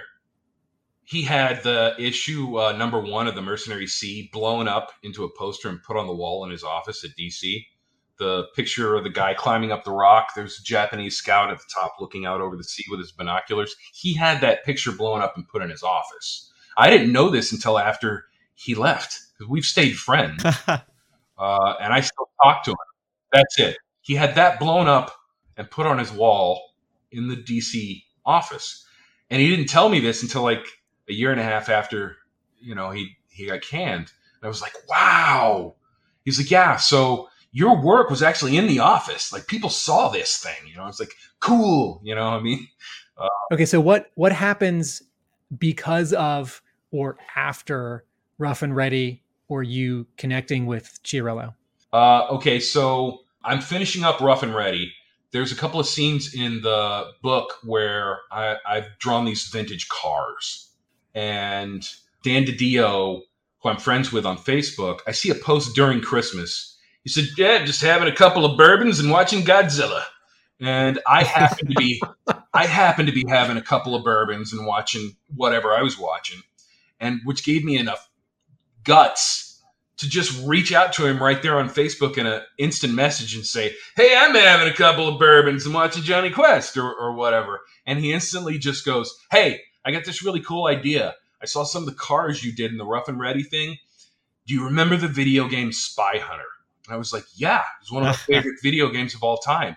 He was like, "You want to do a Spy Hunter comic book?" I was like, "Absolutely." And he said, "I got one question for you then.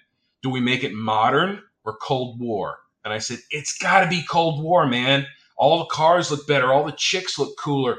We got to make it vintage. Vintage guns, choppers, tanks, the whole nine. Make it feel, you know, like a Jonny Quest cartoon mixed with James Bond or something." He's like, "Okay, cool. When I get back in January after the holidays, we'll hash all this out in the office. And I did a brief pitch for it in text message form right there while we're having our bourbons. And he's like, yeah, I like it. This is cool. When I get back to the office, I'll call you. He gave me a date, whatever it was, January 2nd or 3rd or 4th, whatever it was. And then he just calls me up at the house, and we just start rapping about it. We just start talking about it. And he said, okay, so I got this idea. Warner Brothers has this video game IP from the 80s. We want to do a big push in a year or two or three. We're going to get a bunch of creatives together to do their take on Gen X's favorite video games. Like the games you loved when you were a kid. We want to do a story version of this. We'll put them together as just like this little nostalgia push and see what we can do. See where it goes. There was Joust. Somebody was going to do something creative with Joust. They were going to give those flying dinosaur rider guys a story to them. I can't remember all the other ones. Like, maybe Zaxxon. I don't know. I can't remember the other games, but they had the rights to them. Warner Brothers had the IP. And so he said, okay, so you're going to be handling all the chores on this book. I was like, yeah, sure. Pencil, ink, and color. And I said, I'd like Brousseau, the letterer from the Mercenary Sea, to come on because he's my buddy. And he's like, okay, you got him. He was like, so you're writing this thing too. And I said, well, maybe we should bring a pro in to make sure it's not retarded. And and he laughed really hard. And he said, okay, I understand what you're saying. I probably should have just written it. But he said, who do you want? And I said, Larry Hama. And he said, if you can get Larry Hama, I'll greenlight the thing right now. What he didn't know was that Larry and I were already buddies. So I contacted Larry and I was talking to him about Spy Hunter. And he was like, what? I was like, yeah, it was this video game in the early 80s. We all loved it. And, it was meant to be James Bond, but it's this great car and machine guns. And I wanted to do like a Cold War era espionage story. And for about 5 minutes, he was like, huh? And so I had to slowly explain it to him. And finally he was like, okay, yeah. Because Larry does play video games, but Larry plays like fighter plane flight simulators, the highest end that you can imagine. Like, he's like in an A-10 Warthog with like the exact control readouts, like a perfect flight simulator, dogfighting MiGs, on the game. With the fancy control. Yeah. So anyway, we started putting it together. And the coolest thing about it was, I'll get even more dorky, but my favorite memory of the whole project was the whole time. It just felt like he was writing it all for me. Like, it felt really personal. I felt like I was Paperboy and he was Spy Hunter. Like, that dynamic that you see in that book, that's the way it felt working with him the whole time. And I tell people, because every once in a while you see somebody will put a post up on social media saying he's a grump or something. It's very rare. People don't normally talk trash about Larry. But Larry's like the friendliest drill instructor you could ever have. Like, imagine you're going into the Army. He's a drill instructor, but it's the friendliest drill instructor of all time. That's been my relationship with Larry. And even when I messed up, like even if I made mistakes, because he knew how much time that I had put in on this thing. Even when I messed up, he wouldn't be like, that doesn't work. He would be like, okay, next time, try this. I'd be like, okay, Matt, what is an example of you messing up? He didn't like all the orange in California in the opening of the first issue. He was like, what's with all this orange? I hadn't done that in any other books. I'll work with blues, reds, greens. So all the sunset stuff in orange, Larry thought, this is too much. Like, this is a lot. This is like issue 1 is wildly orange. He didn't make me change it. And he didn't even say all those words that I just said. What he said was, I love it. What's with all the orange? And that was the end of it. Okay, and then when did Paperboy show up in the pitch or the concept? Because this isn't just a video game tie-in. This is an arbitrary crossover of two video games that have nothing to do with each other. This isn't like you know, Mario going back to Donkey Kong. Yeah. Well, the way I pitched it was, and Larry made the whole thing better. Just like I said to Dan, I said, maybe we need to have a pro come in here so it's sound. But I put together a story about this kid. It was this half Irish, half Mexican kid in California that is, you know, maybe 12 or 13 years old. He's an orphan, but the city doesn't know that he's an orphan.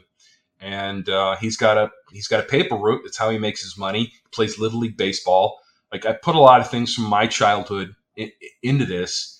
And one night, a friend of his, who is just a friendly person that he delivers papers to, two Russian assassins kill this man. And he witnesses it. And there's a radio involved. And he starts talking on the radio. He runs from these guys. And these Russians are trying to kill him. And he loses them and circles back around and goes back to his friend's house. The guy who... Okay, Matt. Yeah. So this is the story explanation. Yeah. But in the conceptual, did Dan DiDio say to you, this is going to be a video game crossover? Yes. Okay. It didn't start as just Spy Hunter. It did start as Spy Hunter and this other game. Figure it out. That's correct. Okay. Yeah. He said, I want to do a Spy Hunter and Paperboy mashup. What do you got? Okay. And the same way that DC did some of the Hanna-Barbera and DC superhero mashups. Correct. Okay. And because two is better than one. Yeah. Well, whatever. I don't know. Yeah. You were describing the plot there essentially from issue one. So was it a case of you coming up with a lot of the plot and then handing it across to Hama and say, right, this is my idea. Now, you know, give it a bit of a spit and polish. Turn it into a proper script. That little snippet that I just told you guys, that's the only thing of my original pitch that Larry picked up on. Like even what appears in the actual comic book does not happen the way that I had pitched it. Like, Larry made everything much smarter. He gave everything a lot more heart. He made everything work. Like, everything became sound. Like having a radio transmitter, needing a relay out in the water from the other guys, being jammed, using military satellite systems to bounce messages around the globe. And it's supposed to be 66. I know it says 1964, but while I was working on it, it was 66. I mean, you'll see a piece of artwork that says Spy Hunter 66. That was promo art. Also, by the way, issue number one, that cover, that was promo art. That was never meant to be the cover for issue number one. That was just the first artwork that I did for DiDio, and he was like, you know, badass, let's go. Issue number two, I did not do that cover. Somebody slapped together some images from inside the book. This was during COVID. Huh. Slapped some images together and put that on there. Issue number three, that was the first cover that I did for Spy Hunter. That was the first one, and it's really not even finished. Like, I sent it in, it got used anyway. When COVID hit, everything fell apart. Issue 4, that's just images slapped together from my artwork from inside the pages. Issue 5, that was the second cover that I did for the Spy Hunter Paperboy series. And issue 6 that you see there, again, that was just slapped together by somebody in an art department. So they just threw it together. So really, I only did two covers for Spy Hunter and Paperboy. One, issue one, that's me, but it was just promo work that I put together. And weird things happen with contracts. Like, I wasn't paid for 5 of those issues. I was paid for 2, you know? So the covers, you mean? Yeah, covers, yeah. Okay, so you make comics digitally. Yeah. And you have talked to us about reading comics on paper and drawing on paper from comics that are physically in front of you. Mm-hmm. Do you read comics on screens? How do you feel about this being digital first? The only comic books that I read digitally, I've got like the first 3 or 4 years of G.I. Joe. I've got like issue 1 through, I don't know how far it goes. Pretty much through My Wave of Guys, maybe 85. Like, I've got all those issues digitally that I can read on my phone or that I can read on a pad. But no, I've got a couple of things that are digital because I can get them digital only. But no, I prefer to have a physical copy. I mean, I don't know. I mean, it's pretty heartbreaking. The Spy Hunter thing comes out. It's like hardly even announced. And part of me believes that it would not have been announced, or it might not have even come out when the AT&T acquired DC. Okay, so here's some more fun. Spy Hunter happens. Put it together. We're working on it. Put it together. Another Christmas. DiDio. I'm talking to DiDio, and I say, okay, I've got this idea for DC's combat comics. All that combat IP that you have. I want to do a weird war story where Griffin the Werewolf in 1969 is no longer a part of the Creature Commandos. He's a street bike. He's a biker gang guy, solo. He's a werewolf biker gang guy in California that can't stop drinking and getting in trouble. And his handler, Faraday, shows up, bails him out of jail, and says, I can't stop doing this. You're a real problem. You know, the cops found you completely naked. Your bike was totally trashed. They don't know why there's not a scratch on you because they don't know you're a werewolf. And the people that the Hell's Angels that you messed up in that bar, 6 of them are in intensive care right now. No, you didn't fully transform, but you turned into something that they think they saw. I've got to give you a job. I've just been promoted with my intelligence agency. We think that your brother is alive on a second Dinosaur Island, the brother you lost in the Pacific War. So the story follows Griffin the Werewolf, breaks into Area 51, steals the GI robot, and takes him to Dinosaur Island 2 to find his brother. And DiDio was like, that's insane. Let's do that. That's crazy. Because he likes monsters and combat and stuff. He's like, yeah, let's totally do that. This was at Christmas. And he said, when I get back, January, after Christmas break, we'll set up all the contracts and do all that stuff. He gets back and gets canned. So Chiarello got canned just before that. DiDio gets canned just after that. So the Creature Commando dream project that I had doesn't happen. Drag. And then, you know, COVID's going on. Larry writes me. He's like, what's going on with Spy Hunter? I said, I don't know, man. Everything's been in a standstill. I really don't know. And he said, well, I know Javins. I'll give her a shout, find out what's going on. And you mean editor-in-chief Marie Javins? Yeah, she replaced DiDio. And so he said, I'll give her a shout and see what's going on. Sorry, you had finished it by this point, right? Yeah. Okay. And it's just sitting there. And how long had it, you mentioned you spent a long time on it. How long did it actually take, the project? I don't know. I might have taken 2 years. I had no deadline. Like DiDio, I was reporting to DiDio essentially. I had no deadline. There was supposed to be other teams of creators creating content so that it could all come out in the same splash. Mm. I don't think they had anybody else. I don't think there was anybody working on a Joust comic book or anybody working on a Zaxxon comic book or whatever the other. I could be wrong. Then COVID hits and now we're just sitting on everything. Everybody shuts down. Comic book store owners are losing their livelihood. Comic creators are like, what are we going to do? You know, I wrote Chaykin, or I talked to Chaykin on the phone, and he said, I don't know, man. None of us know what's going on. None of us know what's happening. We're just going to have to ride this out and see what goes on. And okay, so Hama reaches out to Javins. Yeah. And what does he say? He says, I'll give her a shout and find out what's going on. Dude, 15 minutes later, she emails me. Like, so it's like lightning. Larry Hama strikes like lightning. And she just sends me an email and says, we'll figure something out. We'll get this out. I can't help but shake the idea that Larry was like, you know, this kid's not half bad, okay? And he really had a good time working on this with me, and it's kind of like a dream thing for him. So if you can figure out some way to make this happen, I don't know if he said that stuff specifically, but that would all be 100% true. And so, yeah, lightning strikes. Larry Hama strikes. Marie Javins writes me, says, we'll figure something out. Even if it's just a digital release, we'll get it out there. was like, okay.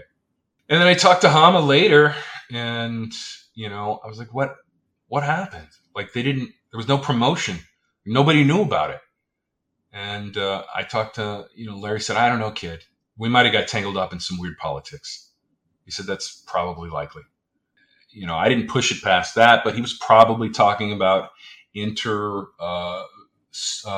office politics of some kind. You know, the deal was canned. He might have made some people there mad. They might not. They might have wanted to incinerate everything that he had in the wings that he was working on and replace it with their work. And this would have been taken in that cull. At the same time, our bad guys in the story are Maoists and Marxists. I mean, it's an American mercenary fighting Maoist Chinese and Marxist Russians. And Warner Brothers and all the big studios are courting China during this time period to try to sell their IP to China. And their movies and everything, Disney's altering things for Chinese releases. So there might have been some weird politics. I mean, I really don't know. I don't know. And also, without the other video game tie-in books, it's a weird orphan. It's weird. Exactly.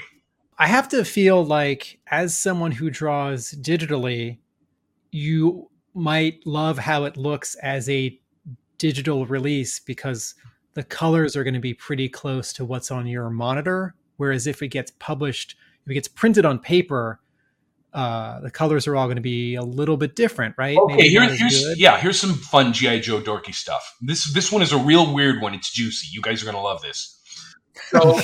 So, when I got my issue of Annual 2, there's a section where they're showing animation cells of the animation series that's going to be coming out. It hadn't come out yet. But in that annual, there are stills from that animated miniseries. And I was so excited to see these stills of the animated G.I. Joe series. You know, clearly, you can see all of these influences in my style. Now, there's a weird thing that happens with my artwork when it goes into print. What you just said about the color, it looks different digitally than it does on paper. Here's the weird thing. I have a real nostalgic love for the way it looks on paper just because of those printed stills from G.I. Joe Annual 2 of the cartoon. This is the article, Joe's on Television. That's correct. Yeah. A text article about upcoming episodes. That's correct. And the color looks slightly different printed in a comic book than it does on your TV screen. So there's always a little part of me when I see my stuff in print that thinks, this just reminds me of that warm feeling I had when I saw those stills of the G.I. Joe cartoon in 84 or 85. You know, so I'm real dorky and nostalgic about it. I don't mind the color change at all. Interesting. Yeah. That's a good deep level of G.I. Joe nerding out.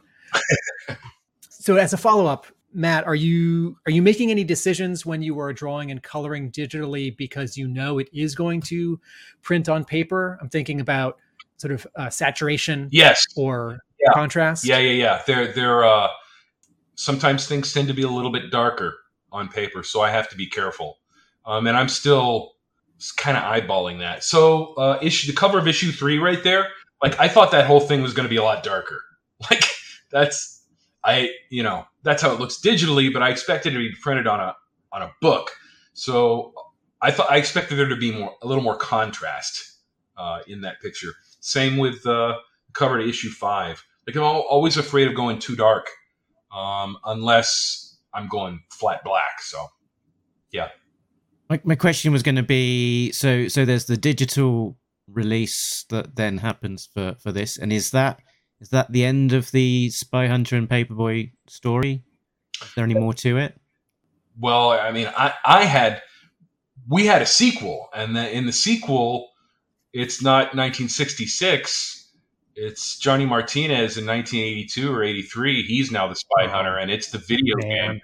The video game that we saw as kids. So it was all modernized. Now Johnny is 1982. Johnny Martinez is the Spy Hunter, but it's all boom boxes and parachute pants and Corvette from the 80s. Okay, Matt, what you were describing is a like one paragraph pitch or like a 30-minute conversation, right? There's no work done on it. That's correct. Yeah. Yeah. I don't even know how that would happen. You said you were a big fan of the Spy Hunter video game. Yeah. Were you a fan of the Paperboy video game? Not so much. I mean, I remember it, but Spy Hunter blew me away. Like I had mowed my yard for my stepdad and had my, I think I got a buck. I think I got a buck for mowing the yard or something. It might've been two. And I had gone to the corner store, gone to 7-Eleven, and they had two new video games in there. Or, well, they at least had one. And I had gone in there to get a Coke and a bunch of penny and nickel candy and maybe an issue of Savage Sword of Conan or G.I. Joe or something. And I went in there and saw this video game for the first time in my life and lost my mind. Spent my whole allowance on the video game, jumped on my bike, rode all the way home, raving to my stepdad about this video game. Like, you have to see this video game. And fortunately, he likes video games too. Like, if we'd go to a pizza place where they had video games, he'd throw some quarters in the video game and do stuff. You know, he just dug it too. And I described the game to him. It was like, it's like switchblade tires and oil slicks and I can't explain it. You got these two machine guns out of the front of you. You're wasting these guys that are trying to kill you on this highway. And I was so excited. And he said, well, go get some more, man. And he goes into his pocket and gives me $4. And I couldn't believe it. I couldn't believe just through sheer excitement. I had already blown the $2 that I had been given for cutting the grass. And just because of my sheer excitement, he's like, well, go give it hell. Here's $4 more. So I go right back up there and spend all $4 on Spy Hunter. You know what I mean? Did you guys notice I don't know if you know much about the history of Maoism or Marxism, but Larry put some really juicy details about both those philosophies in Spy Hunter. I don't know if you picked up on them. Not so much. It's just that there's a slight difference between the two philosophies. And Larry knows. So like there's the old submarine tender guy that says something to her as they disembark, and she scolds him about his, pre-Maoist ancient Chinese philosophies have no place in the new. I took that as Hama doing his sort of funny, cynical, self-flagellating, like political commentary. Yeah. You know, it's like can't speak ill of the current regime. No, it's like, authentic. It's authentic. Okay. I mean, she would have said that. Like, okay, because I laughed out loud when I got to that word balloon. And she tells him to like seek counsel with some sort of handler. Yeah, and then Sokolov talks about who watches the Watchmen and that stuff. That's all tied in heavily with Marxism as opposed to Maoism. It's funny how many little tips of the hat he snuck in there. Also, young Stevie Wonder is in the book as in the gas station, part of the cleanup crew that cleans up Merlin. They bring Martinez his bike, but you only see him in one shot. It's a black guy with sunglasses, but that's actually Stevie Wonder. Is that you decide making an art decision or in Hama's plot? No, it's not supposed to be Stevie Wonder. I just because Hama does cast people he knows or like famous actors in roles in his plots. And you were correct about Russ, Heath, and Morrow. Like, I tried to get Heath's likeness as close as I could when he showed up. So I mean, it's hard when characters are only on panel for two or three shots. Yeah. So So did you find out about those pilots who they are supposed to be? No, I don't think there's any secret backstory behind those guys. It's just that he wanted them to be. He didn't give me much. The only description he had was two kind of waspy-looking white dudes with nice Rolex watches on. That's all he gave me. So I put in the vodka bottle, like them passing the bottle of vodka. And he liked that. He thought that was really funny, these drinking pilots. And them handing the bottle to Bowman. Anybody want to warm up? And Bowman's like, yeah, pass it over here. And there's a spot where they flipped over and they're taking the G's really hard, and there's some golf clubs that pop up in the background. I put those. So I figured these guys are drinking vodka and playing golf all day when they're not, you know, doing CIA wet work project stuff. Yeah, so that was pretty cool. It was pretty fun stuff. Mark, I was gonna ask a question about now and the future, but before I do that, Mark, do you want to ask any more questions about stuff we've been getting to up till now? Sort of. It's playing in the same ballpark. I had one specific question, but before that, I wanted to ask one just about the Spy Hunter, which was the overhead gaming. Yeah. You down on the road was that coming from you? Yes. Yeah, Larry gives me very few camera angles. He doesn't give me camera shots, really. He just gives me the story. I was just thinking, we've got to do this now. This is the final issue. Anybody that knows the game will really get a kick out of this, and so I'm doing this. Yeah. Okay, so I don't think I actually said this in our previous episode, but in those panels in the final issue, which do match the game, I haven't done a comparison side by side, but based on eyeballing it and memories, the cars do match. Sort of. Were you okay? So were you working that in? Were you feeding stuff to Larry? Was he doing any research on the game? Larry does research on everything. And here's another thing: he sent me file after file after file after file of every vehicle and firearm and everything that he was talking about. He never left me in the deep end. Not once. You mean JPEGs? He's emailing you like a JPEG or two for every car. This is a grenade launcher from the time period. The only thing that he left to me was the car. Like this, I had the car put together. I wanted it to be this model. I'm completely locked up on what model. I should be skinned for not remembering what model of car this is. Okay, if you remember later, Mark will superimpose it over me talking right now. Yeah. The Spy Hunter car was based on an Alfa Romeo 33 Stradale. That's an Alfa Romeo 33 Stradale. Now, back to the show. And I just knew that it just looks so sexy. Like the curves, the car looks like a beautiful girl. I mean it's just a really sexy car, you know. But he would send me tons of JPEGs of here's the guns, here's the this, here's the that.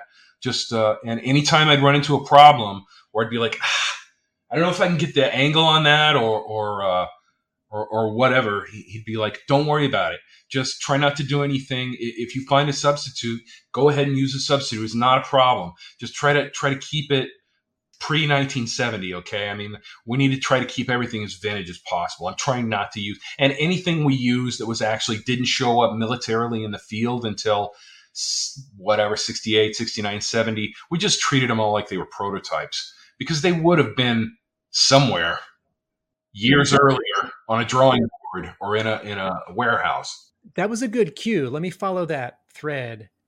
In the video game, in the original video game, you see the car from above in the gameplay, and you see one or two angles of it on the marquee on the sides and like in the merchant marketing materials. Yeah. So what was your thinking of adapting or not the original video game car design for the comic? I was just greedy. I just loved the body of this car. It was like, I don't care. The one that you ended up with, the one that you were thinking of. Well, and also it's 15 years before, so I might have gone closer to the one in the game, which may be a Lamborghini. Like Martinez, he might have been in that actual car, you know, and had that black leather jacket and the glove in the sequel. Yeah, mm-hmm. In the sequel that takes place in '82. Yeah, and everybody's still alive. It's just that Bowman is not the. He's not the primary agent. Bowman's in a support facility of some faculty of some kind. Tanaka, same. All the players are back, unless Chief got wasted in a bar somewhere, which is likely. But yeah, no, it was just me. I got a 3D model of this car, and I could stretch the perspective on it, and it was. I just thought it was really beautiful, and I was like this. I'm going to use this car. Like, this is how this is going to work. Because I'm not somebody that can just bust out a beautiful body of a car like this without spending hours and hours on it. So, I mean, that wasn't the only digital model that I used. There were many digital models used for this in order to make it look like, friends of mine have said, it looks like you're playing with toys. I mean, they remind me of toys. I mean, there's something about it that it's whimsical like that. And I like that aspect of it too. So, Matt, there are sequels to the original video game. There's that movie that never happened. Right. Were you, DiDio, Hama, at all thinking about anything beyond the original game? DiDio might have been. I think more than anything, as far as my discussions with Dan went, he was just really fun and enthusiastic. And he just liked my enthusiasm. Like the same way that I got my dad to give me $4 more to go down there, and because I was so excited about this video game. As soon as he heard me being that excited, he was just happy. I think he was just good old fashioned, this sounds fun and happy and everybody is happy. You know, I think, I don't know how much forethought he put into it.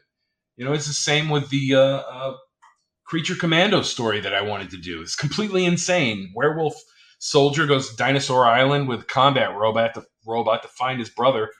And it turns out there's a bunch of Nazis got washed up on the island. And he's going to go in there and waste a bunch. You know, it was just insane fun. Like some kind of Tarantino or John Carpenter or John Milius story that there's no moral. You know, there's no, we're not delivering any message other than this kicks ass, you know? Have you seen Hama in person since the pitch days in Texas? And... I have not.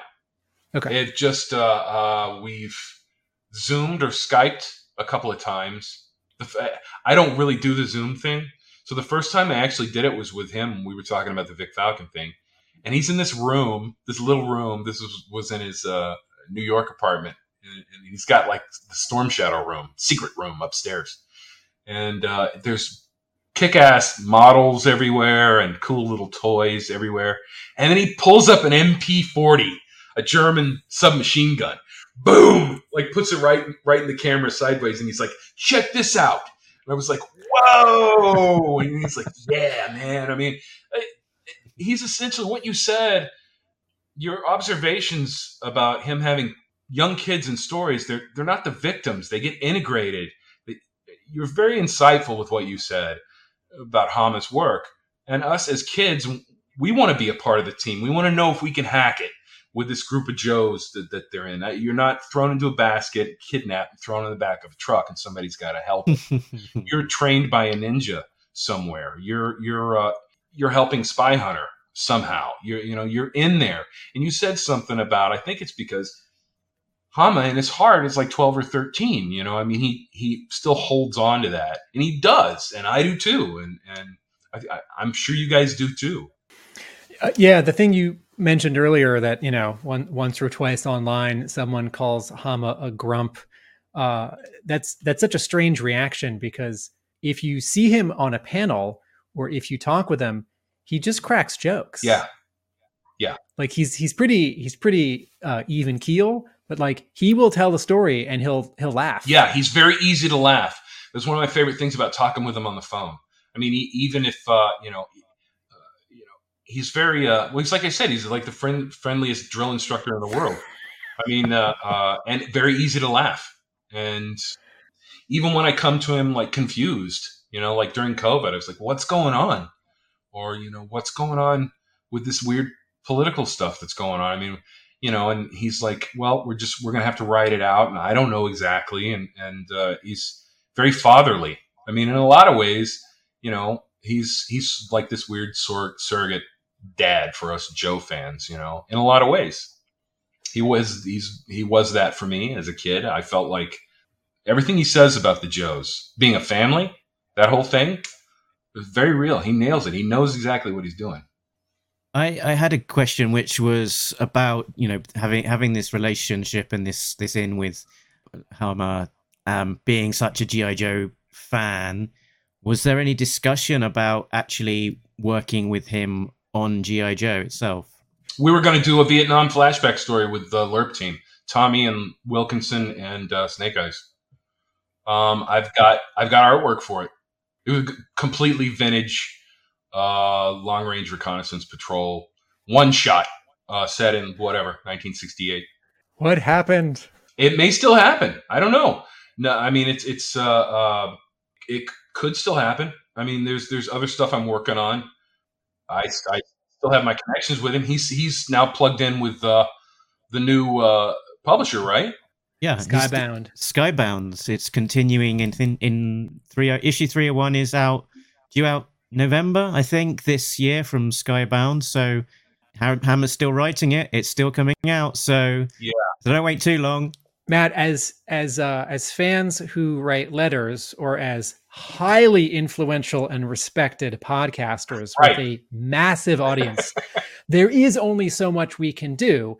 We don't have the cocky, booze-fueled confidence that might come at Christmas over Facebook to just accost the publisher of one of the big two in American comics. And maybe with Hama, or maybe just you on your own and mentioning Hama, I would encourage you to see if you can make a connection at Skybound with Hama. Sure, and sure. It'd be a dream come true. If I can do anything right now, it even trumps, like if somebody put a Jonny Quest series in my hand right now, that would make me really, really happy. Like set it like, you know, in 1964, it would be a blast. Or if somebody put Indiana Jones story in my hand, it would be a blast. But the number one thing I would do for the rest of my life would be draw G.I. Joe. I mean, it's specifically, I would love to draw the characters in an adventure after Vietnam, before the Joe teams put together with a crew in like 1978 or 1980, like you know, something that's not Vietnam, but it's all that time period, you know. There was this issue that they had in the IDW run that Larry did, which was issue 225, which was set sort of just before the formation of G.I. Joe, where Duke was on a mission to try and rescue his wife in the Middle East. And there was this mysterious sort of special ops team that came along to try and help them. And it was, there was like a ninja there with a sword, but it was like, you know, his face was all covered up and stuff. And so I think he sort of dipped his toe a little bit in recent years into kind of a view that maybe there's this proto Joe team, right, that was doing missions. Talking Joe listeners, please begin politely posting in places that Skybound editors and principals will see.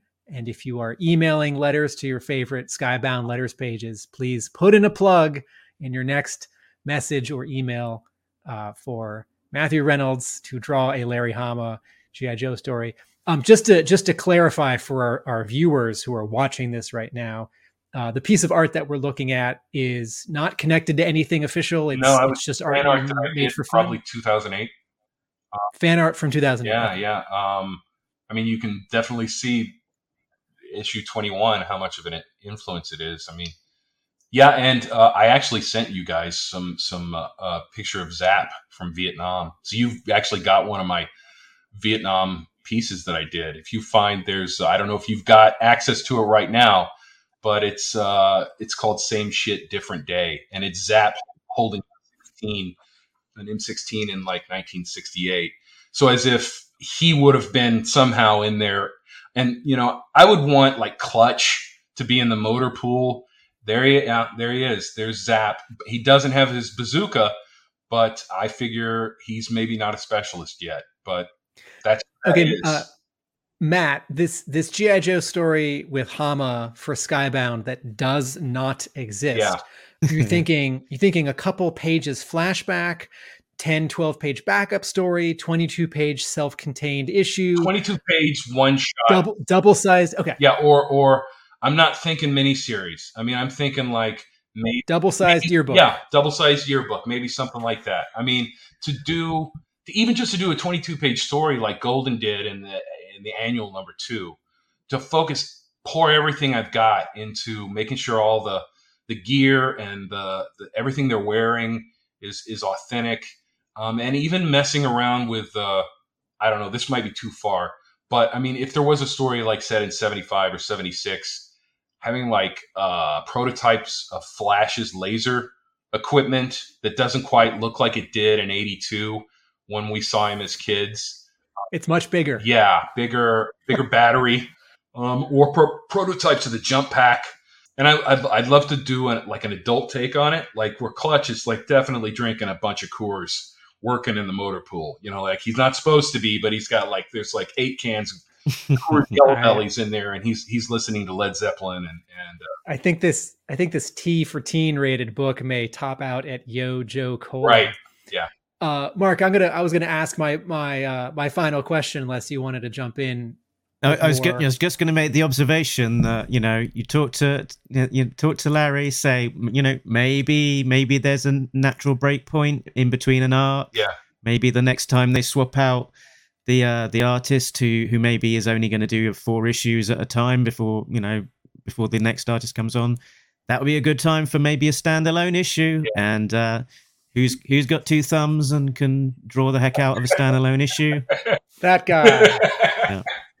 Okay, so Matt, before we hit record, you told us about something you're working on right now, yeah. And there's very little you can tell the rest of the audience about it, yeah. But you can confirm that you are working on your next project right now. Yes. And it's comics, and it's in color, and it looks like things you have drawn in the past? Yes, it's slightly more serious than Spy Hunter. Like you mentioned some of those animated faces that I would do. Like there's like a handful of contorted, wild, crazy animation style faces in Spy Hunter. Like when somebody's about to get wasted or hit a car or something, that stuff is not happening as much. It looks more like the picture you've got on the screen. Like it looks more like this right here. It's more serious. I mean, it's slightly cartoony, but I mean, yeah, look, come on. That could definitely be Lonzo Wilkinson right there. Do you have a publisher? Do you have a like a schedule? Yeah, it looks like it's going to be announced after the first of the new year. Okay. So that's all I know so far. How long have you've been working on it for some time? It was all on again, off again. Okay. On again, off again. Marie Javins, after I finished the Spy Hunter story, connected me with the writer that I'm working with. He's a pretty big name. And she sent the Spy Hunter stuff to him, and she said, "This is interesting. You might want to see if this kid wants to do something." And he just took her up on it, and so I started working with him on it. Yeah, I look forward to its inevitable delay when you get pulled off of it by yourself to do some G.I. Joe project. Right. I look forward to this project that you can't tell us about getting bumps to 2025 or 2026, so I can selfishly get 10 or 20 pages of G.I. Joe out of you. Mark, I have run out of questions. I mean, I think I could quite easily keep on going. It's just knowing where to stop and what to stop talking about. But just because you've sent them to me and they're so cool, maybe you can just talk a little bit about the Danger Close images that you shared with me. And yeah. It seems to be that there's this sort of DNA of the art that sort of, that, you know, things that appeal to you. It's the kind of, it's period setting, it's military, it's dinosaurs. Right.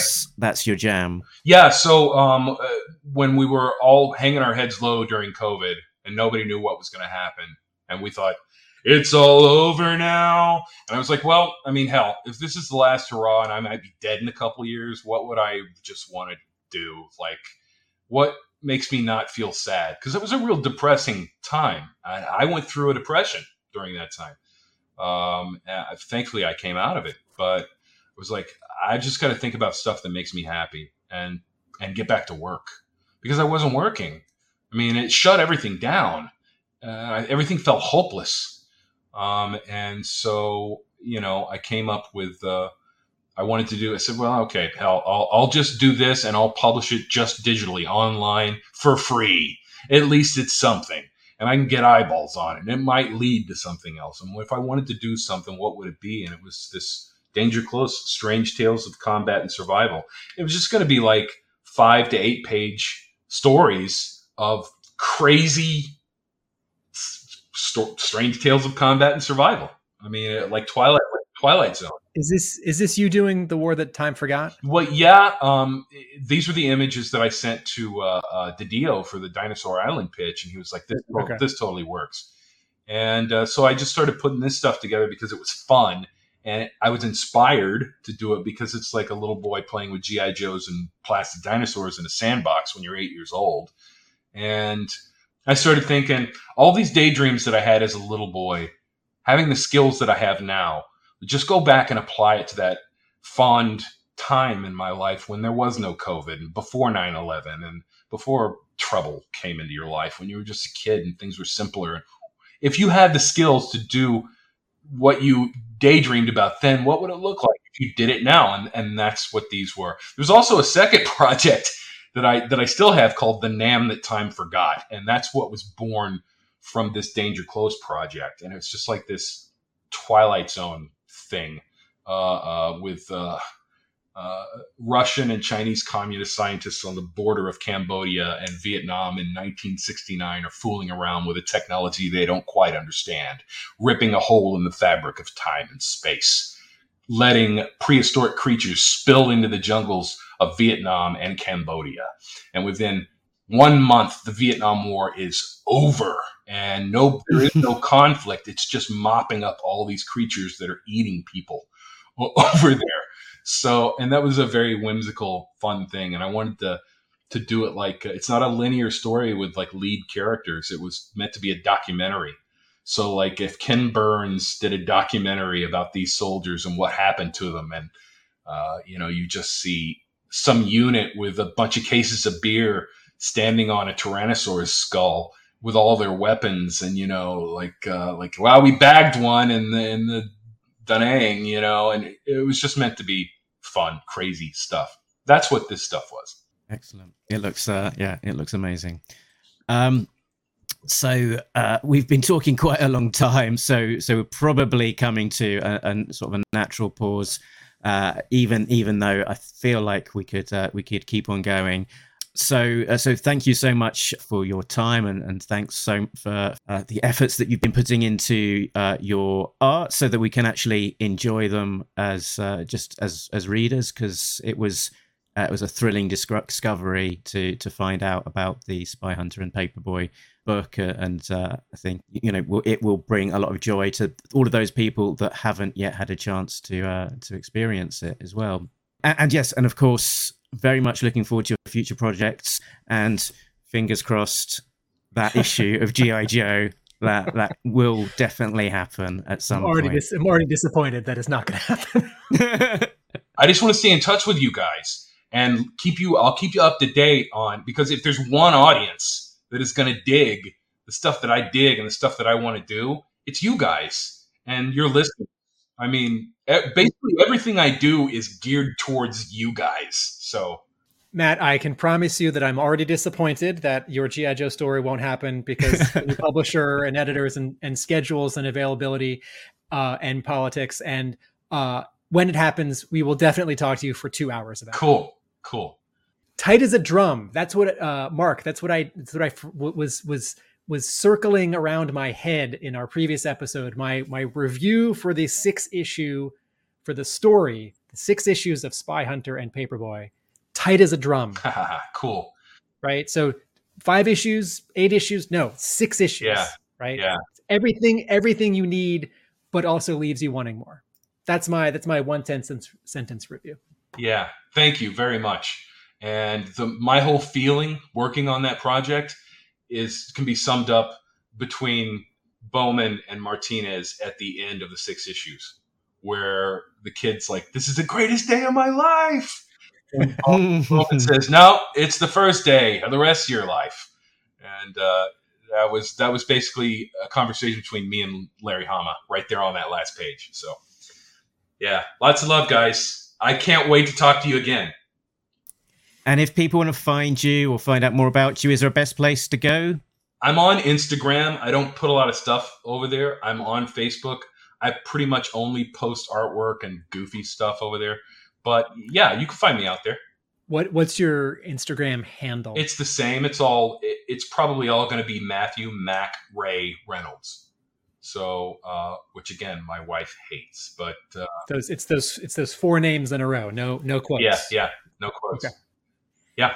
Excellent stuff. And so, if you enjoyed this, you can find us on talkingjoe.co.uk to find more, G.I. Joe comics talk. And big thank you to all of our Patreons who are continuing to support us. Look forward to the Skybound era of G.I. Joe. Continue to rediscover the Devil's Due era and more besides, like talking to fantastic artists. Tim, where can people find you when you're not talking to me and Matt about G.I. Joe? Video essays on TV and film at our YouTube channel, Atomic Abe Productions. My brick and mortar comic book store, Hub Comics, is in Somerville, Massachusetts. And I write about G.I. Joe at arealamericanbook.com. So, after all of that, I think we are done, which only leaves us to say, Tim, that nobody beats Talking Joe, an international podcast. Indeed. Laters. Take it easy, guys. I just really love talking with you guys, and I would love to talk with you more. You must draw a G.I. Joe story for a return invitation to our illustrious and popular podcast. Well, maybe I should just do one. See what happens.